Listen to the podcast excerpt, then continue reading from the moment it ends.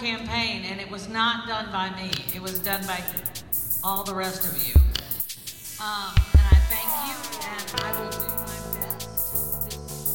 You're listening to the Domecast, where news and observer journalists take a look back and forward in North Carolina politics.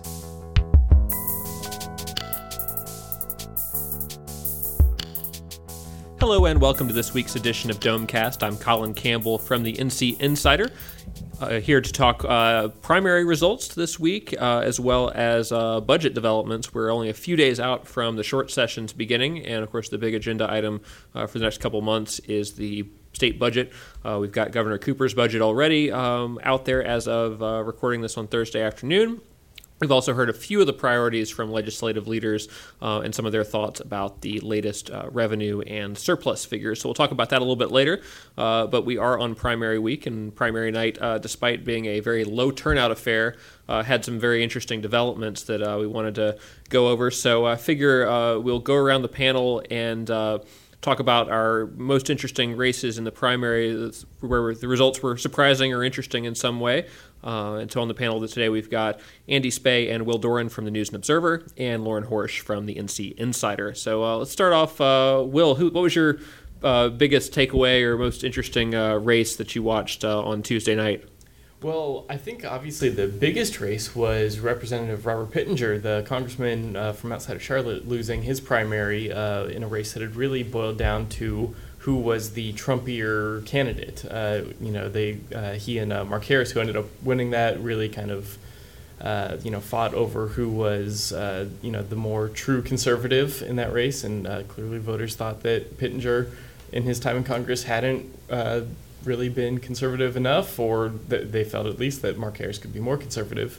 Um, and so they ousted him, and it's pretty rare that you see a sitting member of co- Congress lose. Yeah, I think he was the only one in several years to. Uh, I forget exactly how many cycles some of the national press said to lose a, a congressional primary within their own party, and wasn't double bunked with an incumbent like the Holding Ellmers race a couple years ago. Exactly. Well, and yeah, and that's nationally. I don't know when the last time this happened in North Carolina was something like that. Um, but probably the most surprising one uh, was also out in Western North Carolina with Justin Burr in the state legislature, uh, losing to, to his opponent, Wayne Sasser, who's a, I, I think he describes himself as a semi retired pharmacist out there in uh, the Stanly County area. I, I started that description. I was very curious how you can be a semi-retired pharmacist. Like you, you only uh, distribute uh, medicine to your friends and neighbors, and you don't, you know, do like. I think that's full-time. called being a drug dealer. okay. yeah, Mr. Sasser, we should note for the record, not a drug dealer. No evidence of that. I would assume it means that he just comes in, you know, for a few hours a day or once or twice a week or something. But. Yeah, yeah. It was an interesting description. I think he's also on the Economic Development Commission down there, but uh, had not been involved in politics before. Different than the guy who had run against Burr before um, when he had a fairly contested race a couple of weeks ago. So, t- since we're on the subject of uh, Justin Burr, Lauren, you uh, delved into this because this was kind of caught a lot of us by surprise. I think we were looking at a couple of uh, potentially uh, vulnerable incumbents, and Justin Burr wasn't all that high on our list of people who might be uh, going down in flames on primary night. So, Lauren, you uh, uh made some phone calls out to Stanly County, North Carolina, to try mm-hmm. to get a sense of uh, what went down and what went wrong for Burr. Yeah, so I think a lot of us here in Raleigh, like you said, Colin, didn't really think that Justin Burr would be the one to go because he's he's seen more as a as a higher up. I wouldn't say he's in the leadership, but you know he's well liked by leadership. They let him kind of do things that he wants. Take, for instance, the judicial redistricting um, measure. Um, but yeah, Tuesday night he went down. Um, Wayne Sasser got about 56% of the vote. Um, and no one really knew who Wayne Sasser was. I think we joked in the insider office. We were like, everyone start Googling Wayne Sasser. Let's figure out who he is. Because um, we had just kind of forgotten about, you know, this race. But you know, in, in, my calling, you know, a lot of people in Raleigh speculated maybe it was judicial redistricting. But when I got in, in touch with um, the vice chairman of the Stanly County GOP, uh, Zach Almond, you know, he said, you know, the average voter in Stanly County didn't know about judicial redistricting, nor did they care about judicial redistricting. Um, it really came down to some of the vitriol from that 2016 uh, primary where Justin Burr won 51% to 49%, I think, against a former sheriff. Yeah, a guy named Lane, Lane Burris, Burris from 2016. Yeah. So that was a very contested race. There was a lot of just negativity in it, and a lot of that did spill over into 2018. Uh, the one group what was it Citizens for Better Representation, Yeah, it's a local pack PAC yeah. in Stanly County. They really, Really- really don't like Justin Burr. yeah, so they they run a Facebook page called Unburden. Um, Un- Unburden Us. yeah, Yeah, and uh, it's a picture of like Justin Justin, Burr, Burr. wearing like some really fancy like crown or something, like he was an emperor. Yeah, so it, it- they they're really good at the internet memes, man. They, yeah, they have make- so many they- Justin Burr memes. They've got him with the uh, the meme with the guy looking at the more attractive woman, woman. and they've got something for him for that. That's and then he got the one where he's sitting at the table, prove me otherwise, or something. Yeah, there's a there's a lot of really good memes. Let me tell you, someone is on their game on that on that Facebook. Um, but you know, they really took to Wayne Sasser and they distributed a lot of his information.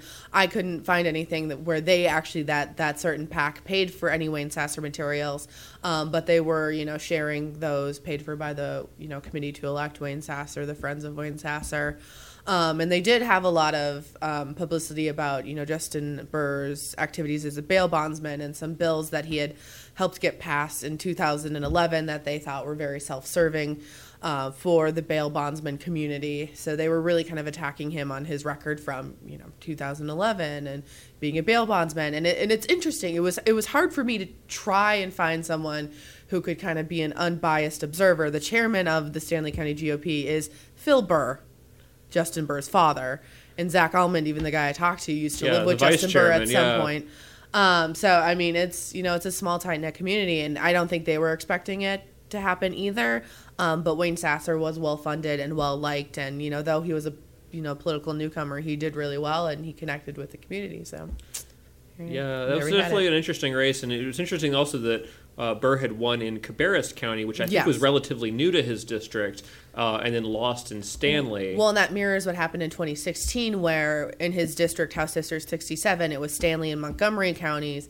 He won in Montgomery, but lo- but like lost in Stanly County, and so that happened again, where he won in Cabarrus County, but lost in Stanly County, which is of course his home county. So those are just kind of interesting, just to see how those two played out. Yeah, to me, this race was this sort of showed this disconnect between Raleigh and the rest of the state politically. Because Raleigh, we all know Justin Burr. He's the judicial redistricting guy. He's been pushing that issue super hard for over a year now, or almost a year. Um, and then when you talk to people down there, none of them. Apparently, the voters down there weren't weren't paying attention to that issue. Didn't know. Didn't really care what he was up to with that. And they did have some local issues that were driving voters. Like um, Zach Almond told me, there was you know a lot of interest in the sheriff's race because you know the current sheriff was being challenged by the former sheriff who actually had to change you know his you know regis- his, his like political affiliation from one party to the other. I forget the exact you know mechanisms of that. But so there was a lot of interest in the local races down there, but that still didn't you know prove to help out Justin Burr there. Yep. All right. Uh, any other uh, primary surprises for you, Lauren? While we're on you. I mean, I think Andy will probably talk about this one, but the big one was Du- Duane Hall because I don't think a lot of us knew what was going to happen with that one. But Beverly Boswell, um, who Andy has covered extensively as well, also went down. Um, Rodney Moore in Mecklenburg County lost. Uh, Joel Ford in the Senate lost as well. Oh, thank you. Yeah, Uh, Rodney Moore was the surprise. Not, not that he lost. I knew he was vulnerable, but he got like 16 percent and came in third, which Yes. is really terrible for an incumbent. Well, and he had some campaign finance issues Yeah. that could play out over the next couple of years. Um, and on the last podcast, I talked about the double bunk districts. Um, Senator Barrett ended up losing, and then Senator Randleman was, I think, maybe a little bit of a shocker. She lost to Senator Deanna Ballard, who's a first termer, uh, and that's up in Watauga and Wilkes counties. Um, so that's, you know, those were interesting from that end, but I will. That'll be interesting because Shirley Randleman, uh, she leads uh, some committees Yeah, that she have been has- looking into prison safety and other things like that. So it'll be interesting. yeah, to see if- Justice and Public Public Safety, I safety, guess, yeah. is her committee. She yeah, she's a she's a she has like three chairwoman um, positions. One of them is in uh, JPS, Justice and Public Safety. So that you know, we'll see if she tries to get anything through while she has time. But yeah, that and just you know, do we see any hiccups on that sort of stuff going forward? You know, with changeover in leadership, probably not, but you know, you never know. yeah, so. All right. Uh, last, ask uh, Andy your uh, big surprises, takeaways, most interesting races from uh, Tuesday night.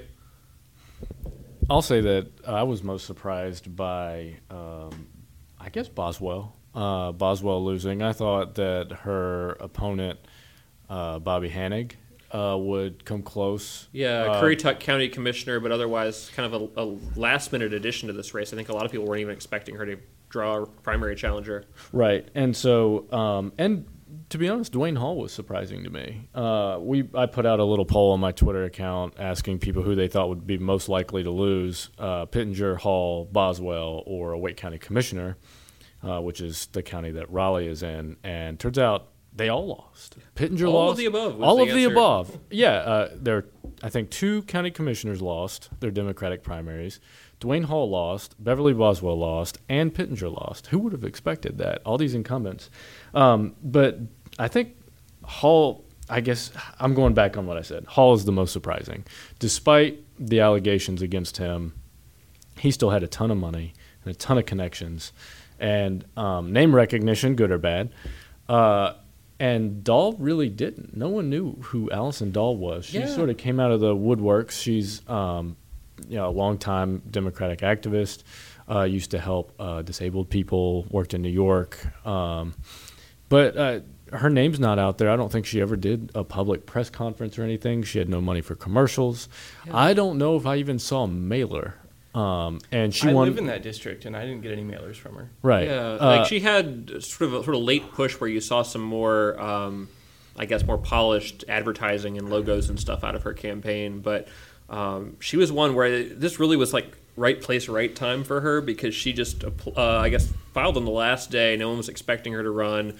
She said at the time, I guess, that she just wanted to sign up, get her name out there. She had no expectation of winning. We get lots of these every couple of years. People who are new to politics get energized and decide to run for office, knowing they probably don't have a snowball's chance in hell. Um, and then two hours after she files was when the NC Policy Watch story about the sexual harassment allegations broke, and then that race became a much different ballgame. It did, and I think you know I talked to some of her um, consultants last night at her victory party. I'm sorry, two nights ago, and they said the media helped them. Um, they said all the negative press about Duane Hall, about him uh, putting the Democratic Party logo on his mailers, and then us having to fact check him and say no, he's not endorsed by the Democratic Party. And then his interaction with a woman at the Herb Young Community Center in Cary, where she was distributing articles about him, and he confronted her.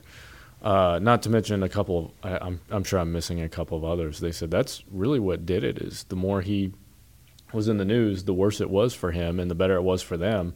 Uh, so, I, what does it all mean? I it, it's a bad year to be an incumbent, um, based on everything that's been said here. You know, whether or not you're whether you're a congressman or uh, you know a legislator, it's not looking good. Yeah, and that could you know have pretty serious consequences come November if that's if that's the mood, and you know the governing party is predominantly Republican. Um, if we see more upsets uh, in November when it's more of a partisan thing as opposed to a low turnout primary with the uh, sort of the, the hardcore supporters or uh, interested politicos in, in each uh, the two major parties.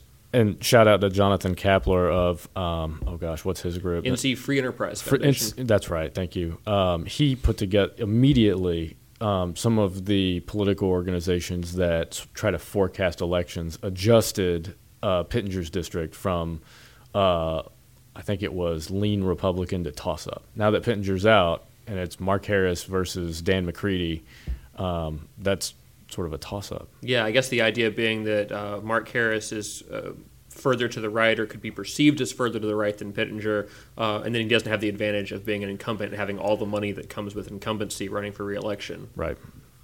So that'll be interesting to see. Uh, speaking of Kappler, I hope the man has gotten some sleep. He has tweeted up a storm this week and apparently was up for 39 hours straight, which is terrifying even by political junkie standards. And also dangerous. Get some Yeah. sleep, man. Yeah, if you're listening, go to sleep. All right. Um, any other uh, big takeaways from the races? Um, I guess the other interesting incumbent to fall was uh, Senator David Curtis down in uh, was it Lincoln County, Yeah, Gaston County area. Yeah, uh, David Curtis is a senator from Lincoln County, and he was um, he was I want to say almost taken down by outside groups and maybe a little bit of the you know not wanting to vote for the incumbent.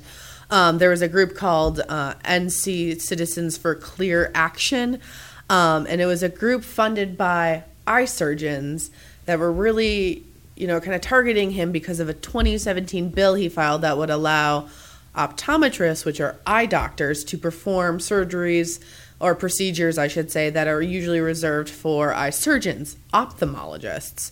So that's getting a lot into the minutia right there. Um, and so, you know, we knew he was going to be, you know, he could be in trouble, but we didn't think, you know, he'd go down. And he lost to a guy named Ted Alexander.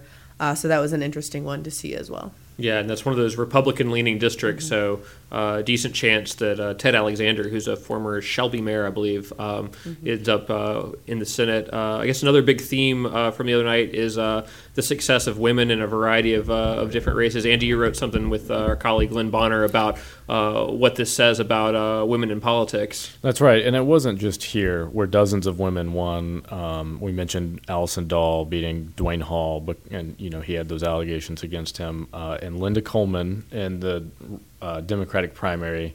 Uh, she beat Ken Romley and will take on George Holding in November. But also, um, a couple, uh, at least one Republican, Vicky Sawyer, beat uh, former state senator Bob Rucho. Um, Bob Rucho, former powerful uh, legislator, lost in this district, and people said she just knew more people, raised more money, and he.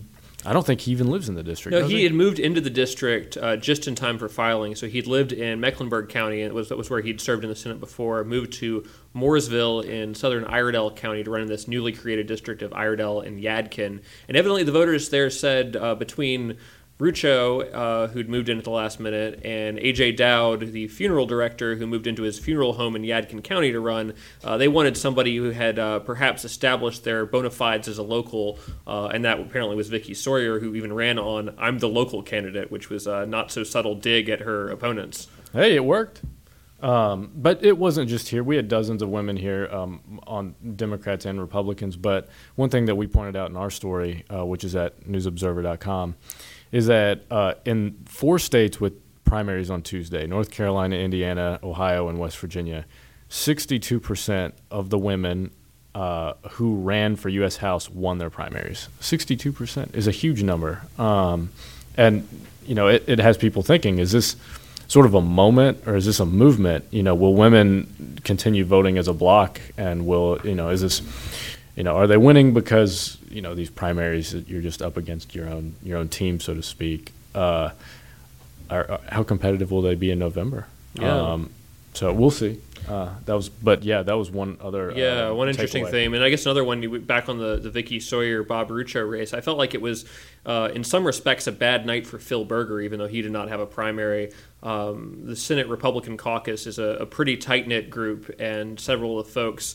um, in his sort of uh, leadership team, or at least some of the uh, most loyal folks uh, in the, the Senate Republicans, uh, faced a tough primary. Some managed to survive, like Senator Andy Wells, who had three different primary opponents uh, and managed to come out okay. Uh, but then you had David Curtis, who we talked about, Bob Rucho, who uh, had some support from the Senate folks trying to get him back in there where he'd been doing tax policy and uh, redistricting type stuff. And then on the coast, the race between Clark Twitty and Representative Bob Steinberg.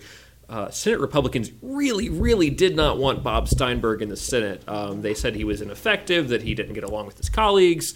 Um, but Steinberg, in her turn, said that their favored candidate, this uh, real, Dare, Dare County real estate guy uh, by the name of Clark Twitty, um, was uh, the, their preferred candidate. But Steinberg attacked him for be, having donated to Roy Cooper and Marc Basnight in the past. So that ended up being one of the most colorful races. Uh, Yeah, and, and home I with the think, fickle pickle. And I, and I think that that donation to you know Roy Cooper really is probably what did Twitty in in that district. And I mean Steinberg's pretty well known down there too, but I think a lot of the people in Senate District One did not look kindly to that. So Yeah, I I know mean- I know Steinberg had really run on the fact that he he was calling himself a true conservative.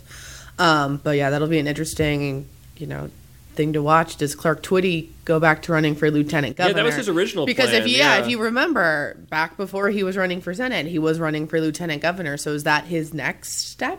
He lost senate, so does he go? You know, try and move up a little bit.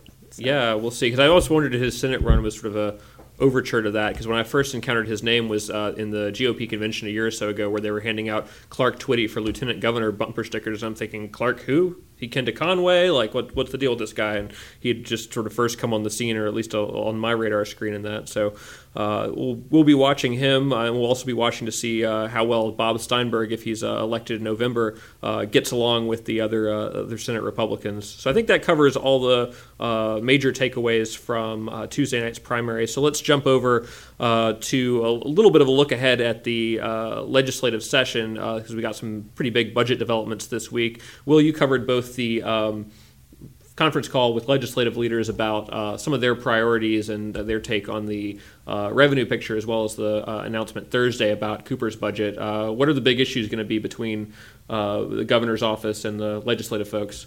Well, the big issue in general is going to be teacher pay. the same day, Wednesday, that the legislature comes back for this, we're going to have the teacher protests in Raleigh. There's probably going to be thousands of them. You know, some of the state's biggest districts have just shut down so that teachers are going to be able to come here because you know they, they were not sure if they were even going to have enough teachers in the classrooms uh, to even have school that day. So that's going to I think kind of set the scene uh, when we come in for these budget talks. And like you said, uh, you know we've we've gotten kind of uh, well we've gotten the full budget proposal from the governor and kind of a, a tentative picture from the legislative leaders of what they're looking at. Um, on Monday, uh, Phil Berger and Tim Moore came out and they said, Great news, we've got this budget surplus. Uh, they gave credit to the tax cuts that they have passed. They said those have spurred the economy and you know given us this extra money. Um, and so they are uh, thinking that they can add about uh, $275 million to the budget. Um, probably people know that you know already this year's budget was passed in kind of a draft form last year because the legislature always does budgets two years at a time. Uh, so now they're just back to kind of tweak what they've already approved. Yeah, spend any extra money that showed up and they weren't expecting a year ago. Exactly, or new issues that have popped up that didn't even exist a year ago, like GenX, you know, um, things like that. So they think that they've got around $275 million uh, to add to the budget. Um, Roy Cooper, however, on Thursday came out and said that he wants to spend even more money than that. He's advocating for uh, several hundred million dollars extra on top of that $275 million. Uh, got a pretty frosty reaction from Phil Berger immediately on Thursday. Uh, he called it basically just a, a political stunt. Um, and uh, I think the reason why uh, Berger believes that is because uh, Cooper focused a lot on giving raises to teachers and to state employees. his budget he proposed uh, would give a larger raise than the legislature plans to give to teachers. The legislature plans next year for teachers to get around a five to six percent raise on average. And Cooper said that his budget would give an 8% raise on average. Um, and he would also take care of some veteran teachers who aren't getting anything in the legislative plan. Um, and then uh, Cooper would also give uh, state employees what would actually be the biggest raise in a decade uh, for state employees. Everyone would get at least $1,250. Um, and then uh, people who make a lot of money would get a 2% raise. And then also people who work in state law enforcement jobs like highway patrol or who work in prisons or in mental hospitals would get an extra $1,000 on top of that. So they would get, you know, two or $3,000 total. Um, and that was the big, the big chunk of uh, Cooper's budget. He also wanted to set some extra money aside uh, for Hurricane Matthew uh, recovery spending. Colin, you and I wrote a story about that. Oh gosh, maybe two weeks ago now. Yeah, how Cooper was being criticized over, uh, you know, his administration being kind of slow to uh, to get things going on Hurricane Matthew recovery. Yeah, and that seems like it had a potential to become a political issue. So I think some of that budget document is responding to that and sort of taking back the ground as uh, the person who's trying to do the most about Hurricane Matthew. Exactly, um, and uh, kind of on that same note, he put some some extra money, around 184 million dollars, into the state's rainy day fund for future emergencies. Um, obviously, that's been a big uh, priority of the Republicans as well to put more money into the rainy day fund. So that might even be somewhere that they can find some bipartisan agreement. There's some other issues that um, uh, might be bipartisan. Uh, Cooper was actually talking about he wants to lower the taxes that businesses pay for um, unemployment insurance um, which is odd. You don't often hear you know Democrats uh, talking about cutting taxes.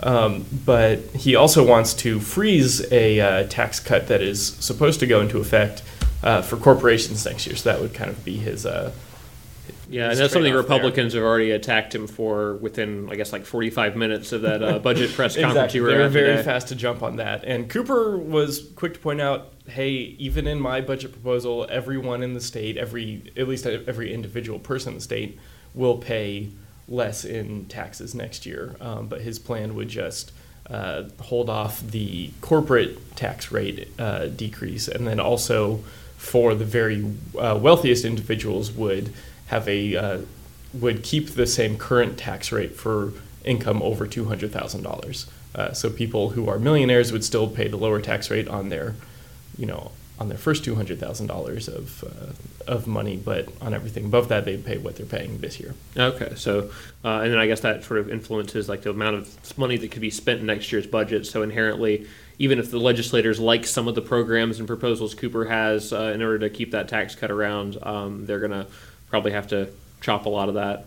Exactly. Yeah, that paid. I, I believe Cooper uh, planned to use those tax changes to uh, to pay for basically the teacher raises. Yeah. So legislators have have that choice in his budget, um, and clearly, uh, you know, Berger was not a very big fan of that. And he has said that they're thinking of possibly doing bonuses for teachers. Uh, Berger did, but uh, Yeah, for like specialized areas or particular levels of expertise, I think was mentioned Yeah. in a uh, press call ear- earlier this week. Uh, he also didn't rule out the possi- prospect of more tax cuts, which I thought was interesting. So there's already some set to go into effect that will Exactly. Well, you know, he said nothing's really on the table. We haven't been talking about it, but you never know. Maybe someone will bring it up and it'll be compelling. So it, it didn't really sound like that, you know, had any. Yeah, and we're still a little ways out from starting session, so the negotiations are going on. Uh, apparently, the Senate budget, I guess, is going to be out in early June, uh, with the goal of, of getting something passed uh, by the end of June. So we'll see how all this stuff uh, fares in the coming weeks. Um,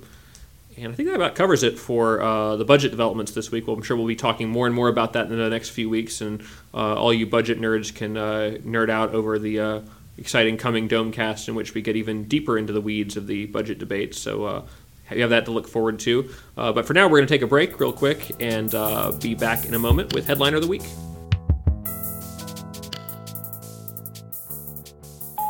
Hi, I found a toy dinosaur over on the playground by Smith Street. Uh, it had this phone number on it, and, well, I just wanted to make sure the dinosaur made it back to its little owner. When I found the little sippy cup, I just had to give you a call. It's for a kid, you know?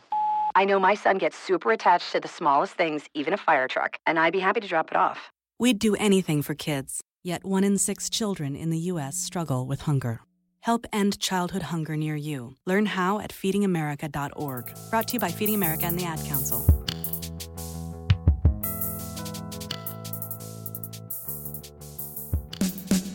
Headliner of the week. Headliner of the week. Headliner of the week. Headliner of the week. Headliner of the week. Headliner of the week. Headliner of the week. Who's hot? And welcome back to Domecast. I'm Colin Campbell from The Insider. Time for everyone's favorite segment on the podcast, Headliner of the Week, where we ask our panelists uh, to name the biggest headliner or headline of the past week in North Carolina political and other news. Um, and we'll start off with Will Doran, since you've got a microphone in front of you. Uh, Will, who's your headliner? I'm going to go with Young Dolph. Is he running for office? Uh, well, not yet. Uh, maybe recent events will inspire him to run for something. Who knows? But uh, no, he is a, a rapper uh, whose music got two baristas at Duke University fired from their jobs. Uh, they were uh, they say they were playing a Spotify playlist and one of his songs came on and a vice president of Duke uh, came in to order his uh, vegan muffin that he he's a Like you regular there and always gets a vegan muffin. Don't Uh, forget which- the hot tea. and hot tea, right? and uh, he did not approve of Mr. Dolph's lyrics, and according to the baristas, got them fired. He called up the company Joe Van Gogh that owns this coffee shop on campus and said, "Hey, you need to fire these people." And And the song was Get Paid, right? And of course, these people, I guess, not going to get paid as a result of. Ironically, yes. Um, so it it just really blew up. Um, and now uh, the coffee shop has come out and apologized. But as far as I know, last I've seen, the, the people still haven't gotten their jobs back, and the university hasn't really. Said Yeah, there's been some about kind of apology from uh, Larry Moneta, I guess is the name of the uh, vice chancellor, saying that he, he didn't intend for people to get Yeah. fired over it. He just And I- wanted the song to be properly censored without f bombs and And, and I words think and, Vincent Price, the university president, just issued something too. But yeah, but definitely they're turning into to national news over a, a rap song at Duke. Yeah, it, it's quickly it's quickly going, and uh, young Dolph himself has weighed in, and there's all sorts of developments. So I'm sure by the time people listen to this, there'll be two more stories about it that have been published on our website. Yep. But uh, it's just a, a fascinating saga of kind of the the minutia of university life and you know the the internal politics that you never know as a barista that you might have to deal with. Yeah, a fascinating story out of Duke, and uh, as a Carolina grad, I like to say that this is a particularly Duke-like Duke story. Um, but uh, I'll probably hear from some Duke fans who will uh, challenge me on that. So uh, Young Dolph is in the hat for headliner of the week, and we'll go next to Lauren Horsch. Lauren, who's your headliner? a man named Coconut Charlie. Just kidding. No. Um. So really, I yeah, I don't know how to you know really choose this headliner, but basically, a lot of groups are coming out with some childcare options for families. Um, in you know the districts that are closing on Wednesday, May sixteenth, for teachers to participate in the uh, teacher rally or Red for Ed, whatever we're calling it these days. Um, but one came out. Uh, the state GOP is going to have you know some options available at a place called Coconut Charlie's Bump and Bounce, which I assume is like a bounce house of some kind. Yeah. because I Not I what the know. name would connote in your mind if you're thinking about politicians and uh, Yes. Coconut Um, Charlie. So this is something that went out, and so this is an option for parents. You can't just drop your kids off and go, so the parents have to be with them. Um, but you know, this morning we were in a meeting uh, with some editors, and we were joking how how fun it would be to be in a bounce house with Dallas Woodhouse. Uh, so Yeah, he, he would- sounds like who will be there. Um, yes, so And they also have homework help. So if you need some help working references to free markets into your uh, essay for school, uh, the Republican Bill- Party is there to help you. Yes. So we're trying to see if we can get um, our colleague Rob Christensen out there to write a column, maybe get in the bounce house with Dallas. Who knows? But so I guess I'll throw Coconut Charlie in the hat for headliner of the week. All right. So Coconut Charlie in there along with Young Dolph. Um, so uh, we'll go next. Uh, we've got a special guest joining the panel now. Uh, Brant Wilkerson New from the Greensboro News and Record, who's a sports reporter, but we're dragging him in to do politics here because he just so happens to be uh, uh, dating someone on the panel who you all have heard from before, and he's He's giving me a ride home. This is why he's here. Yeah, but uh, we, we'll make it put him to work and uh, have him join the Domecast panel while he's in the building. So, Brant, who's your headliner? I'm go- I got to go with uh, Robert Williams Jr., who I guess is the mayor elect for now. I'm not sure if that's going to hold up. Who, um, after winning the election of uh, uh, in Sharpsburg, which is a town up in Wilson, Nash, and Edgecombe counties, apparently a tri-county area, uh, celebrated a little too much and got himself a DUI, resisted arrest, and you know all around just. Uh, I guess he went for the gusto. If you're going to get a DUI, you're going to have a big night. You might as well get as many of those charges as you can in there. So. Yeah, have a gun run a fun night with the police after you learn you won. This was, I guess, a long time coming for him. I wrote about the Sharpsburg case uh, months ago, where there was an issue about ballots in the November election last year. Uh, they ended up having to hold a new election because people weren't able to vote. Uh, some of them are supporters of this guy. Uh, now that those folks were able to vote, I guess uh, he wins, but uh, then decides to celebrate allegedly a little bit too hard. Yeah, I had seen in our article. Apparently, there's some conspiracies springing up that you know maybe he's uh, he's being framed or something like that. Well, I noticed the mayor that he beat was really quick to jump in that story and hate on the guy and said, "Well, I, I guess they elected a drunk as the mayor." So uh, obviously, uh, no love lost between those two after that election. It's easy to spin your way out of this, though, right? You say, "I'm just so excited to be the mayor of, or of, of the uh, is it mayor or sheriff? Mayor. Mayor. Yeah, the mayor of this city. If it was That's- sheriff, this would be a different story. Yeah, but I mean, come on, I, that has to be the best excuse, right? Just excited to be your mayor. Well, if you finally take down the Sharpsburg deep state, I mean, how, how else are you supposed to celebrate but with a couple of natty lights and maybe go for a little dry? And so uh, supposedly a concerned motorist Yeah. called him in who said that uh, this really reeks of, of deep state. This, to this, me. yeah. This. is How many people the are in there in Sharpsburg theory. to pay attention to who's driving at night? Exactly. I mean, there. I Nosy think neighbors. He he, won, he got fifty one percent of the vote at uh, I think one hundred and sixty nine votes. So, just uh, th- this just High turnout for to me. this. Yeah, this is a strange election. Sharpsburg is evidently an interesting place that perhaps we should all investigate further. So uh, for that, uh, Sharpsburg mayor is in the hat for headline of the week. Thanks for that, Brant. And last but not least, uh, we'll go to Andy Spay. Andy, who's your headliner? I'm going to go back to Durham, where we're going to uh, continue the theme of uh, hateful rhetoric.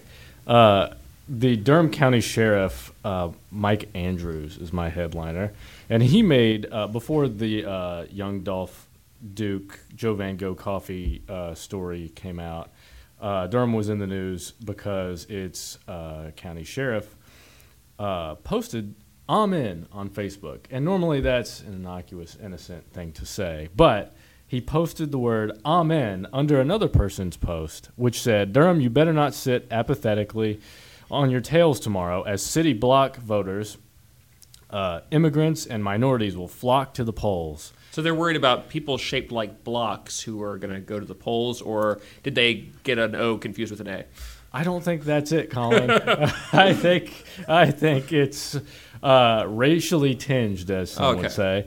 Uh, and he warned of uh, city special interests will uh, vote out the old and man, and you don't want to you you won't like the ethnic side uh, take over. It's grammatically uh, not the best worded post. As internet posts often aren't. Right. And so uh, it's unclear whether Sheriff Mike Andrews is the one who posted the word Amen. He said, Amen, Bobby, is what he posted. Uh, but that got him in some hot water. He said later that he didn't agree with uh, the, the person that allegedly works for his campaign that said Amen in support of this uh, controversial post. But um, I can't remember. How did he do on Tuesday night? Not well. He he, he lost. He Uh, lost. pretty pretty handily too. So uh, Clarence Birkhead did beat uh, Mike Andrews uh, for the Durham County Sheriff, and um, Clarence Birkhead, to kind of tie it all back together, used to be the uh, chief of police at Duke University. So um, he's a, he was also the chief of police in Hillsborough. Um, but yeah, Mike Andrews not successful. Time is a flat circle in Well, Durham. Voting was very hard in Durham for some people. Apparently, there were a lot, a lot of people out there that that wanted to vote uh, in the Democratic primary, but were registered as Republicans and were unable to vote, and thus uh, accused Durham of more election shenanigans, as they tend to do every year when things go poorly. Yep. That's a conspiracy to keep uh, Republicans from voting for Democrats um, in their We- primaries. Do we need to point out that that's not allowed? If you're Yeah. a registered Republican, or Yeah. you cannot vote in the Yeah, Democratic here- primary. Here's a voting life hack if you'd like to choose which primary ballot you want to vote in. It's called registering unaffiliated. Uh, the advantage is you can pick which primary ballot you want. You can be a Democrat one year, you can vote Republican another year.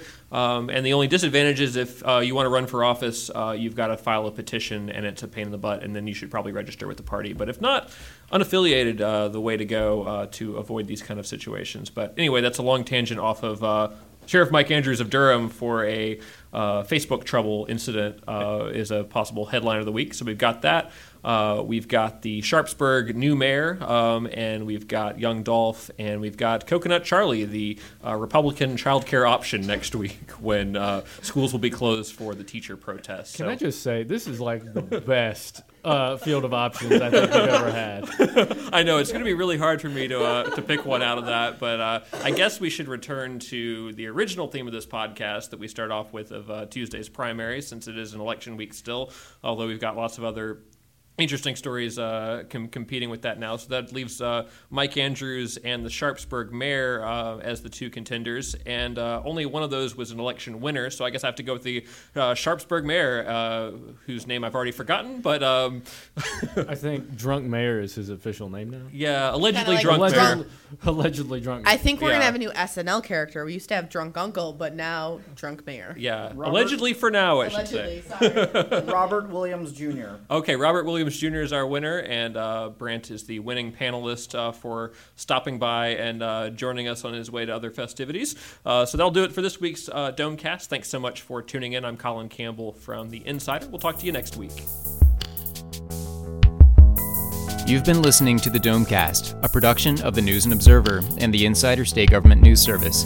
You can keep up with the conversation by reading Under the Dome in the daily print edition or online at newsobserver.com. The Insider is found online at ncinsider.com.